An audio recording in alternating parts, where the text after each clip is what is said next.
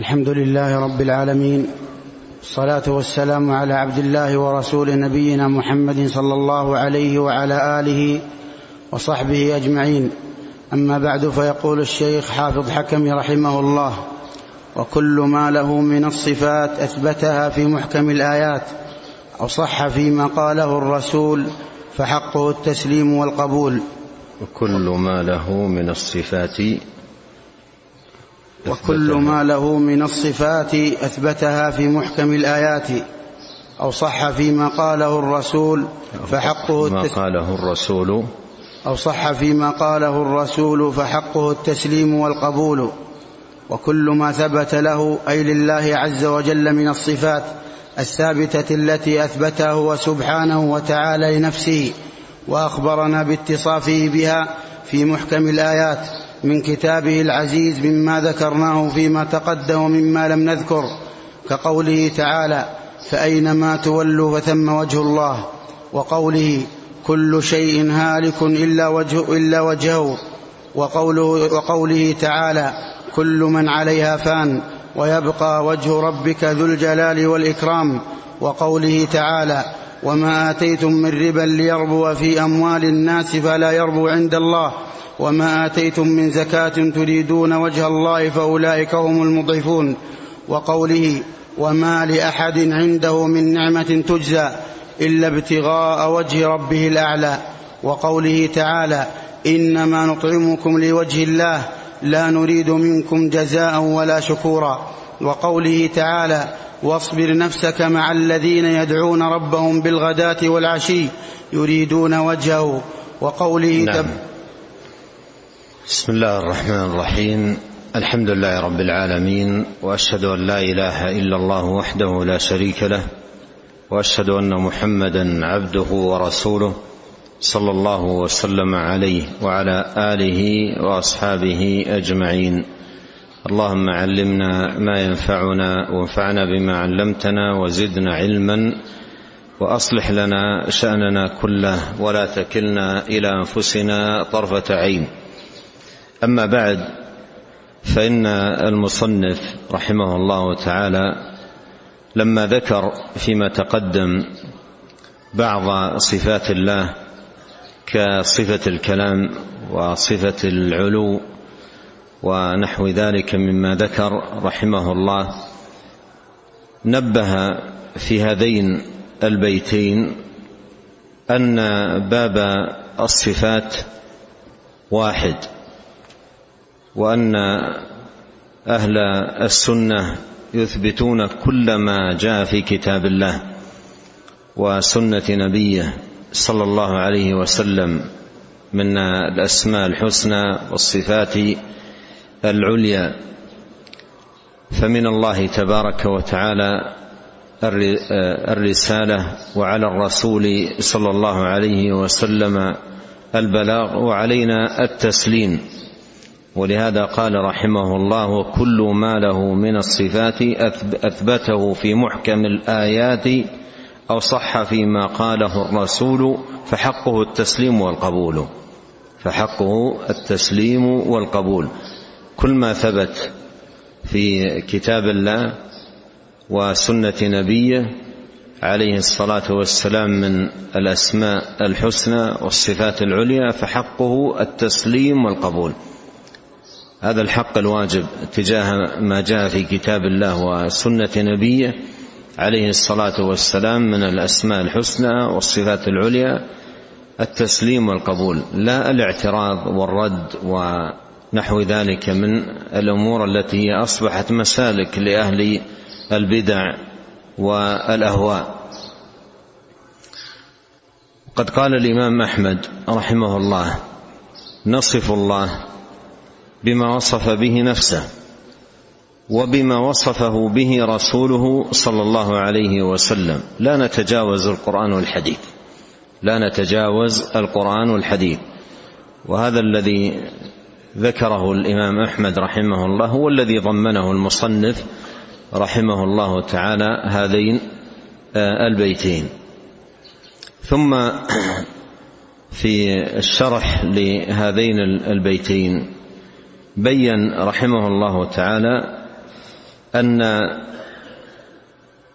ما ذكر هنا فيما سبق وما لم يذكر مما سيورد رحمه الله وما أيضا آه، لا يورد لأنه لن يحصر جمعا كل ما ورد. أن الواجب في جميع ذلك الإثبات والتسليم والتلقي بالقبول. ثم أخذ رحمه الله تعالى يسوق آيات كثيرة جدا ساقها مقسمه بحسب ما اشتملت عليه من الصفات.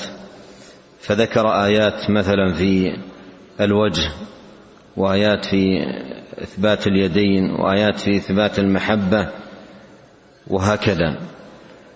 ثم بعد ذلك أخذ يسوق أيضا الأحاديث مرتبة على هذا النحو في إثبات الصفات لله سبحانه وتعالى. وبدأ رحمه الله تعالى بهذه الآيات التي فيها إثبات الوجه لله جل في علاه. فأينما تولوا فثم وجه الله كل شيء هالك إلا وجهه ويبقى وجه ربك إلى غيرها مما ذكر رحمه الله تعالى من الآيات وهي كلها مشتملة على إثبات الوجه لله سبحانه وتعالى فيثبت أهل السنة آه، من هذه الآيات الوجه صفة لله سبحانه وتعالى تليق بجلال الرب وكماله وعظمته سبحانه وتعالى وهو وجه لا كالوجوه كما قال الله ليس كمثله شيء وهو السميع البصير. نعم. وقوله تبارك وتعالى واصطنعتك لنفسي وقوله تعالى ويحذركم الله نفسه وقوله عن عيسى عليه السلام تعلم ما في نفسي ولا أعلم ما في نفسك إنك أنت علام الغيوب. هذه نعم هذه الآيات أوردها رحمه الله تعالى من أجل إثبات النفس. قال واصبر آه، قال واصطنعتك لنفسي ويحذركم الله نفسه. تعلم ما في نفسي ولا أعلم ما في نفسك. أوردها رحمه الله من أجل إثبات النفس. والقول الصواب في في في هذا أن المراد بالنفس في هذه الآيات أي الله هو سبحانه وتعالى. المراد بالنفس ذاته الموصوفه بالصفات ليس المراد بالنفس صفة مثل الرحمة والغضب والإرادة ونحوها ليست صفة من الصفات وإنما المراد بالنفس أي هو جل وعلا. يحذركم نفسه أي يحذركم إياه سبحانه وتعالى. فنفسه نفسه أي هو جل وعلا. هذا هو المراد بها. وبعض أهل العلم أورد النفس في كتب العقائد معتبرا أنها من الصفات انها صفة من صفات الله سبحانه وتعالى مثل ما يقال في الرحمة والعلم والمشيئة والإرادة وغير ذلك من صفات الله سبحانه وتعالى. لكن الصواب في ذلك أن المراد بالنفس أي الله جل وعلا. أي الله سبحانه وتعالى يحذركم نفسه أي يحذركم آه، يحذركم الله نفسه أي يحذركم هو يحذركم إياه. فنفسه أي هو جل وعلا. وفي هذا يقول ابن تيمية رحمه الله تعالى وهذه المواضع أي الآيات التي فيها ذكر النفس يقول وهذه المواضع المراد فيها بلفظ النفس عند جمهور العلماء الله نفسه التي هي ذاته المتصفة بالصفات التي هي ذاته المتصفة بالصفات ليس المراد بها ذاتا منفكة عن الصفات ولا المراد بها صفة للذات. ولا المراد بها صفة للذات. وطائفة من الناس يجعلونها من باب الصفات. وطائفة من الناس يقول ابن تيمية وطائفة من الناس يجعلونها من باب الصفات. كما يظن طائفة أنها الذات المجردة عن الصفات. وكلا القولين خطأ. وكلا القولين خطأ. الحاصل أن المراد بالنفس أي هو جل وعلا المراد بالنفس أي هو جل في علاه. نعم. وكقوله تعالى ولتصنع على عيني وقوله وكقوله تعالى واصبر لحكم ربك فإنك بأعيننا وقوله تعالى وحملناه على ذات ألواح ودسر تجري بأعيننا. هذه الآيات فيها إثبات العين لله سبحانه وتعالى. والعين في هذه النصوص جاءت في في بعضها ذكر العين بالافراد عيني وجاء في بعضها بالجمع أعيننا وهما عينان لله سبحانه وتعالى. هما عينان لله جل وعلا. آه والإخبار عن المثنى بالمفرد. أو عن المثنى بالجمع هذا سائغ وكثير في لغة العرب واستعمالها. فالله سبحانه وتعالى من صفاته أن له جل في علاه عينان تليقان بجلاله وكماله. وقد تقدم معنا قريبا قول النبي صلى الله عليه وسلم آه إن الدجال أعور وإن ربكم ليس بأعور. وقد أخذ العلماء من قول نبينا عليه الصلاة والسلام إن ربكم ليس بأعور ثبوت العينين لله. لأن العور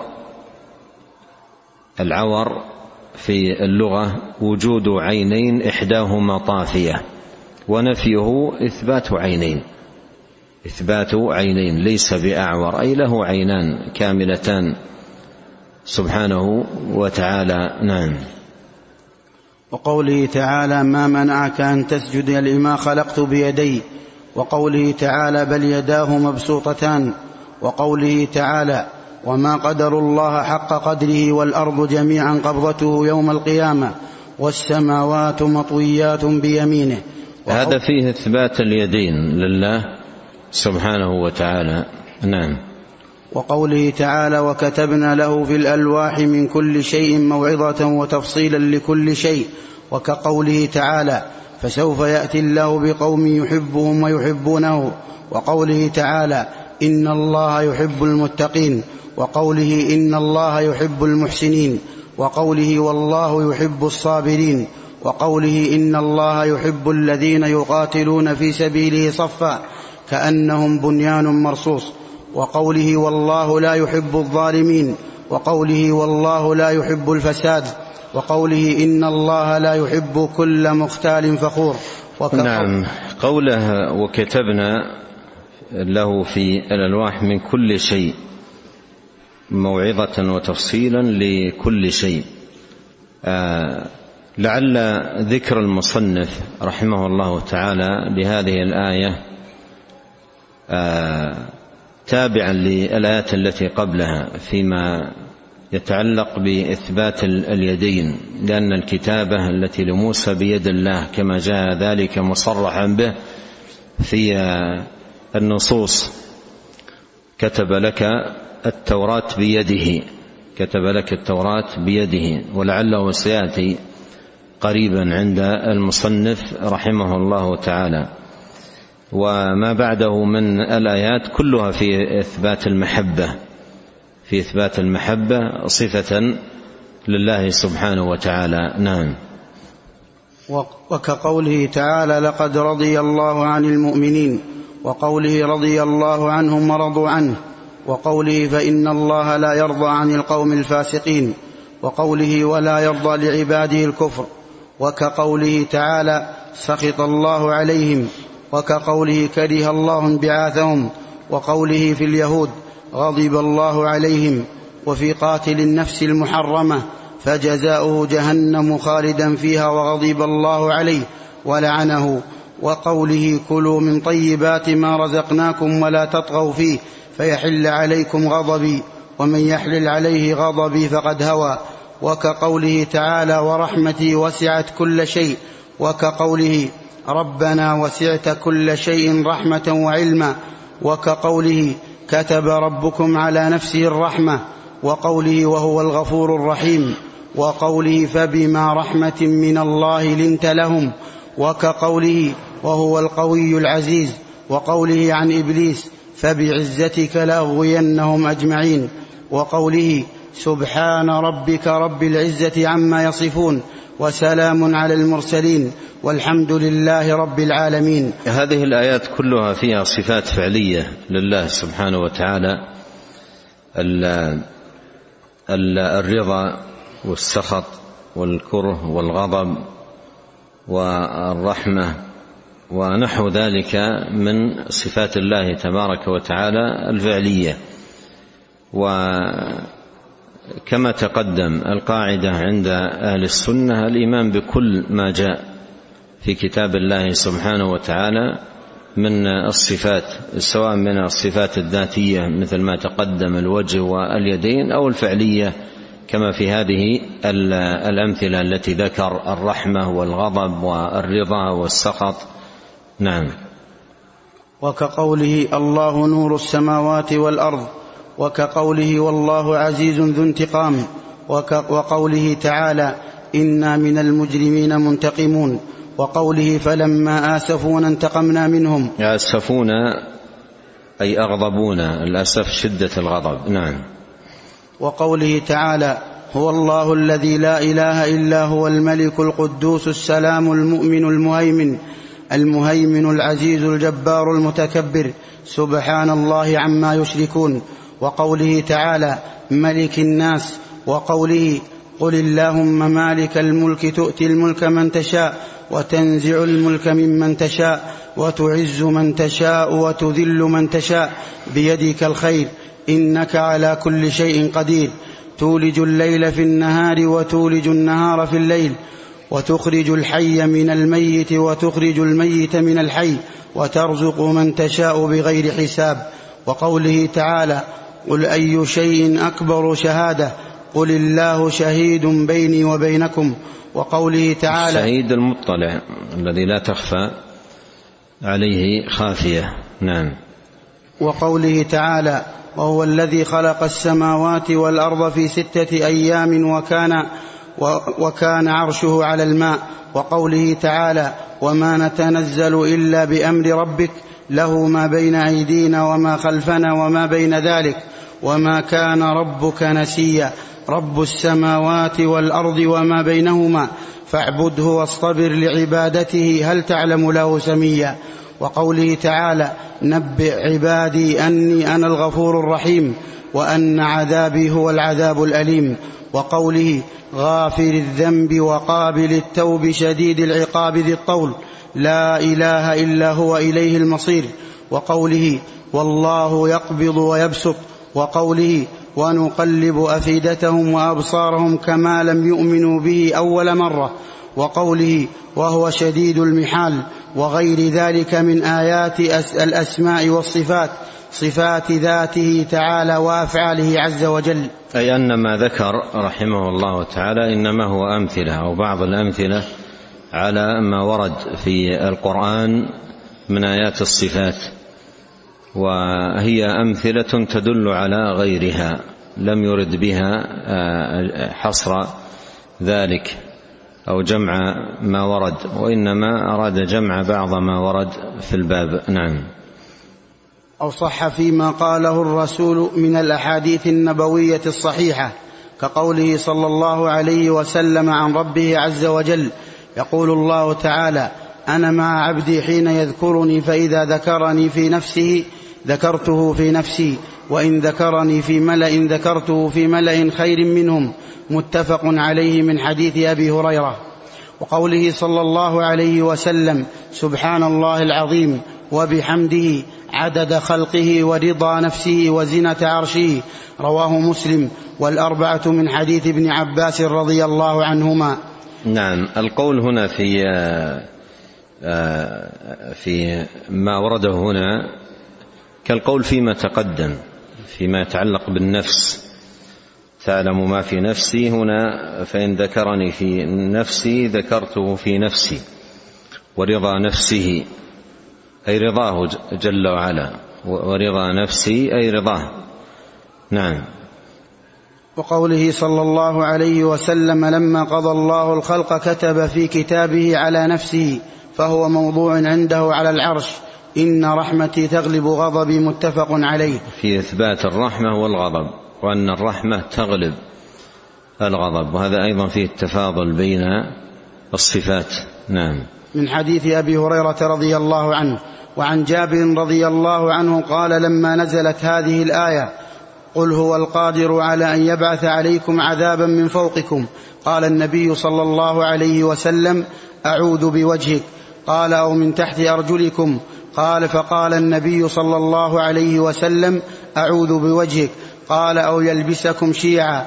فقال النبي صلى الله عليه وسلم هذا أيسر رواه البخاري وغيره. وقوله صلى الله عليه وسلم أعوذ بنور وجهك الذي أشرقت له الظلمات وصلح عليه أمر الدنيا والآخرة أن يحل بي غضبك أو أو ينزل بي سخطك. لك العتبى حتى ترضى ولا حول ولا قوة إلا بك. رواه محمد بن إسحاق في سيرته. وقوله صلى الله عليه وسلم وأسألك لذة النظر إلى وجهك. الحديث تقدم في الرؤيا. وقوله صلى الله عليه وسلم مثل المجاهد في سبيل الله ابتغاء وجه الله مثل القائم المصلي حتى يرجع المجاهد. متفق عليه من حديث أبي هريرة رضي الله عنه. وقوله صلى الله عليه وسلم من استعاذ بالله فأعيذوه ومن سألكم بالله فأعطوه. رواه أحمد وأبو داود وابن خزيمة من حديث ابن عباس رضي الله عنهما. وقوله صلى نعم هذه الأحاديث كلها في إثبات الوجه. هذه الأحاديث كلها في إثبات الوجه. وهذا الحديث آه، حديث ابن عباس وعند أحمد وأبي داود من استعاذ بالله فأعيدوه ومن سألكم لفظه في المسند وأيضا سنن أبي داود ومن سألكم بوجه الله. ومن سألكم بوجه الله فأعطوه. وليس لم أجده في في الصحيح ابن خزيمة رحمه الله لكنه رأيته في المسند الإمام أحمد والسنن لأبي داود وهو بلفظ من سألكم بوجه الله من سألكم بوجه الله. وبه يتضح وجه الدلالة لهذا السياق الآيات أو الأحاديث التي فيها إثبات الوجه صفة لله سبحانه وتعالى. نعم. وقوله صلى الله عليه وسلم لسعد بن أبي وقاص رضي الله عنه إنك لن تخلف بعدي فتعمل عملا تريد وجه الله تعالى إلا ازددت به رفعة ودرجة. رواه البخاري وغيره من حديثه. وقوله صلى الله سعد رضي الله عنه مرض في في مكة. وخشي أن يبقى مريضا فيها ويموت. وكانوا يكرهون بعد الهجرة منها البقاء فيها. كانوا يكرهون ذلك رضي الله عنهم. فلما عاده النبي عليه الصلاة والسلام وهو في في مرضه مرض آه، مرضه الذي كان يظن أنه يموت فيه لكن الله كتب له آه، حياة بعده حتى إنه سأل النبي عليه الصلاة والسلام لما عاده عما يكون عليه الحال في الوصية بماذا يوصي؟ فالمهم أنه قال للنبي عليه الصلاة والسلام أأخلف بعد هجرتي أأخلف بعد هجرتي. يعني هل أبقى هكذا مخلفا في مكة بعد الهجرة وأموت فيها؟ وكانوا يكرهون ذلك. فالنبي عليه الصلاة والسلام قال له إنك لن تخلف بعدي فتعمل عملا تريد وجه الله تعالى إلا ازددت به رفعة إلا ازددت به رفعة ودرجة أي كونك مخلفا بعدي ولا سيما أن الذي حبسه المرض رضي الله عنه لا يضرك. هذا المعنى مع الحديث إن يعني كونك مخلفا بعد هذا لا يضرك. لا يضرك مع العمل الصالح مع العمل الصالح. قال إنك لن تخلف بعدي فتعمل عملا تريد وجه الله إلا ازددت به رفعة. إلا ازددت به رفعة. وهذا يستفاد حقيقة منه فائدة مهمة جدا أن المكان الفاضل المكان الفاضل لا يقدس صاحبه.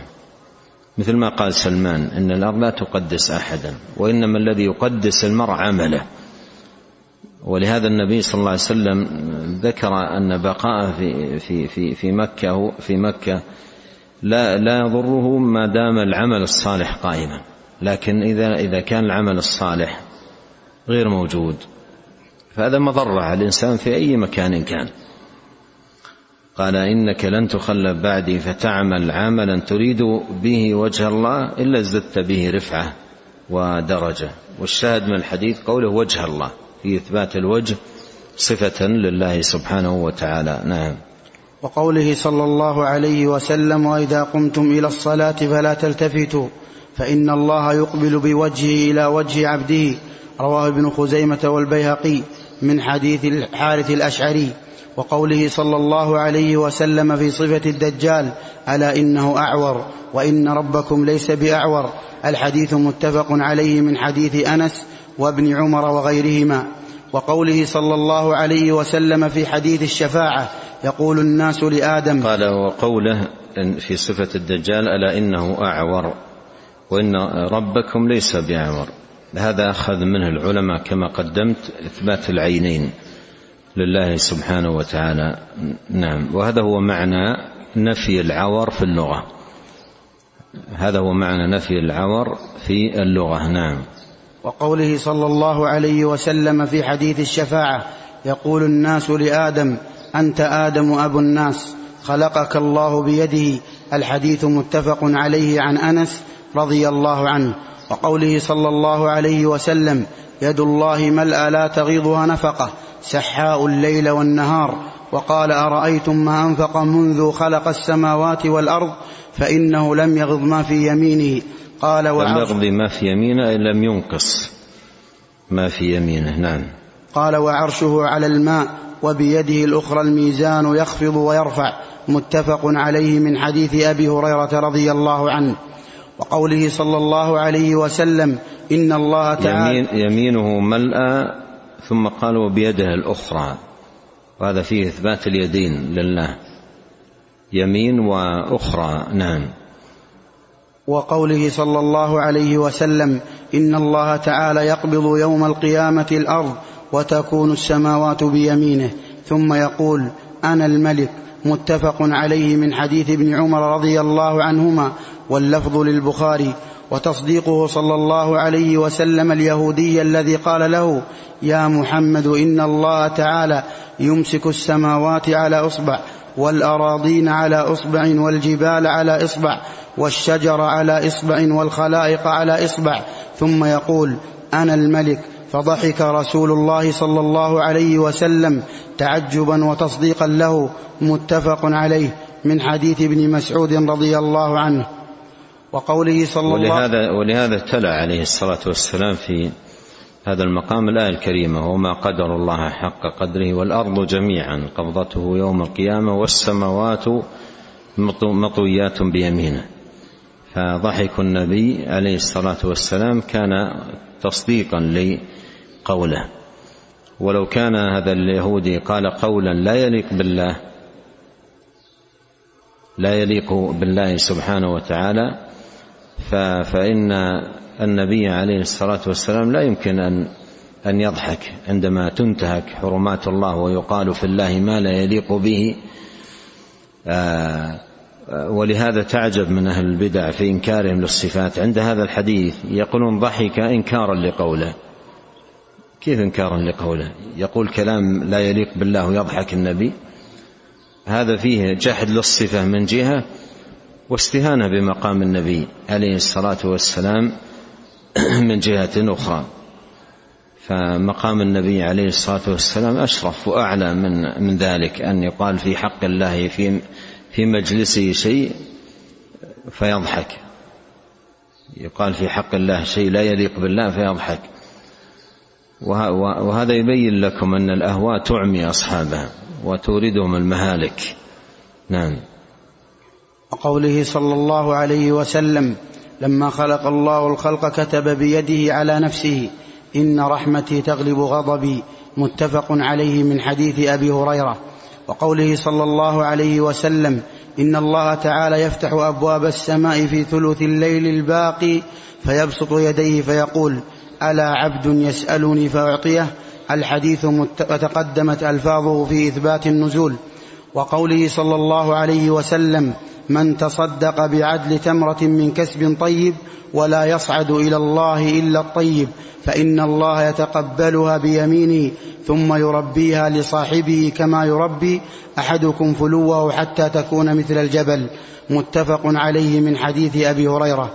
وقوله فلوه أو فصيلة كما جاء في بعض الأحاديث صغار الخيل. ومن عنده خيل يعتني بصغيره عناية عجيبة جدا. في تربيته والمحافظة عليه وحسن تغذيته إلى غير ذلك. فانظر عظيم فضل الله سبحانه وتعالى جل في علاه في قبول الصدقة من عبده المؤمن. ولو كانت عدل تمرة لو كانت عدل تمرة ولهذا لا يحق الإنسان من الصدقة والمعروف شيئا وإن قل قال إذا تصدق أحدكم ولو بعدل تمرة من كسب طيب ولا يقبل الله إلا طيب إلا تلقاها الله بيمينه. فيربيها لأحدكم كما يربي أحدكم فلوة. أو قال فصيلة حتى يراها يوم القيامة مثل الجبل. نعم. وقوله صلى الله عليه وسلم في حديث احتجاج آدم وموسى فقال آدم يا موسى اصطفاك الله بكلامه وخط لك التوراة بيده. الحديث متفق عليه من حديث أبي هريرة رضي الله عنه. وقوله صلى الله عليه وسلم إن يد الله هي العليا ويد المعطي هي التي تليها ويد السائل أسفل من ذلك. رواه ابن خزيمة من حديث من حديث حكيم بن حزام وأصله في الصحيح وقوله صلى الله عليه وسلم في قصة خلق آدم فقال الله تبارك وتعالى ويداه مقبوضتان اختر أيهما شئت قال اخترت يمين ربي وكلتا يدي ربي يمين مباركة ثم بسطها ف ثم بسطها فإذا فيها آدم وذريته الحديث أخرجه ابن خزيمة والبيهقي من حديث أبي هريرة رضي الله عنه وقوله صلى الله عليه وسلم في قصة سؤال موسى عليه السلام ربه عز وجل عن منازل أهل الجنة قال يا ربي فأخبرني بأعلاهم منزلة قال هذا أردت فسوف أخبرك. قال غرست كرامتهم بيدي وختمت عليها. الحديث رواه البيهقي وابن خزيمة من حديث المغيرة بن شعبة. وقوله صلى الله عليه وسلم تكون الأرض يوم القيامة خبزة واحدة يكفأها الجبار بيده. الحديث متفق عليه من حديث أبي سعيد رضي الله عنه. وقوله صلى الله عليه وسلم إن الله عز وجل يبسط يده بالليل ليتوب مسيء النهار ويبسط يده بالنهار ليتوب مسيء الليل حتى تطلع الشمس من مغربها. رواه مسلم من حديث أبي موسى رضي الله عنه. نعم جميع هذه الأحاديث فيها اثبات اليد صفة لله واليد من صفات الله سبحانه وتعالى الذاتية الثابته في كتابه كما تقدم وفي سنة نبيه صلوات الله وسلامه عليه كما في هذه الأحاديث التي أوردها هنا رحمه الله تعالى. ونكتفي بهذا. نسأل الله الكريم أن ينفعنا أجمعين بما علمنا وأن يزيدنا علما وتوفيقا وأن يصلح لنا شأننا كله والا يكلنا إلى أنفسنا طرفة عين وأن يغفر لنا ولوالدينا ولمشايخنا ولولاة أمرنا وللمسلمين والمسلمات والمؤمنين والمؤمنات الأحياء منهم والأموات سبحانك اللهم وبحمدك أشهد أن لا إله إلا أنت أستغفرك وأتوب إليك. اللهم صل وسلم على عبدك ورسولك نبينا محمد وآله وصحبه. جزاكم الله.